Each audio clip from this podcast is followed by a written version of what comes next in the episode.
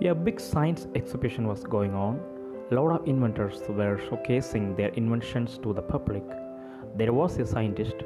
He was an atheist.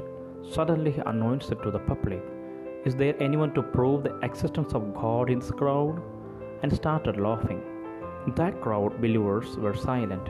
Suddenly, a little boy came to the stage with an apple and said, I will prove the existence of God, and started eating the apple.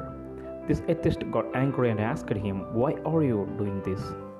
The little boy asked the apple I ate, Is it bitter or sweet or sour? He said, How do I know the taste of the apple that you ate? He said, Like I tasted this apple, I have also tasted God, so you also try him. That atheist realized his mistake. In the Bible, God said about David, a man after my own heart and David writes, God is good in many psalms. He is good not only because the Bible says He is good in every movement in our body.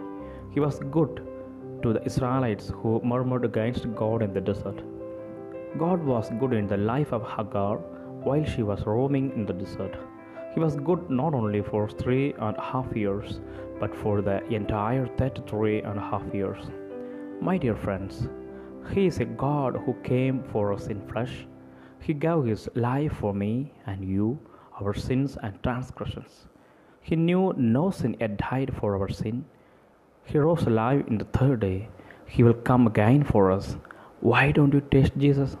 Try Jesus today.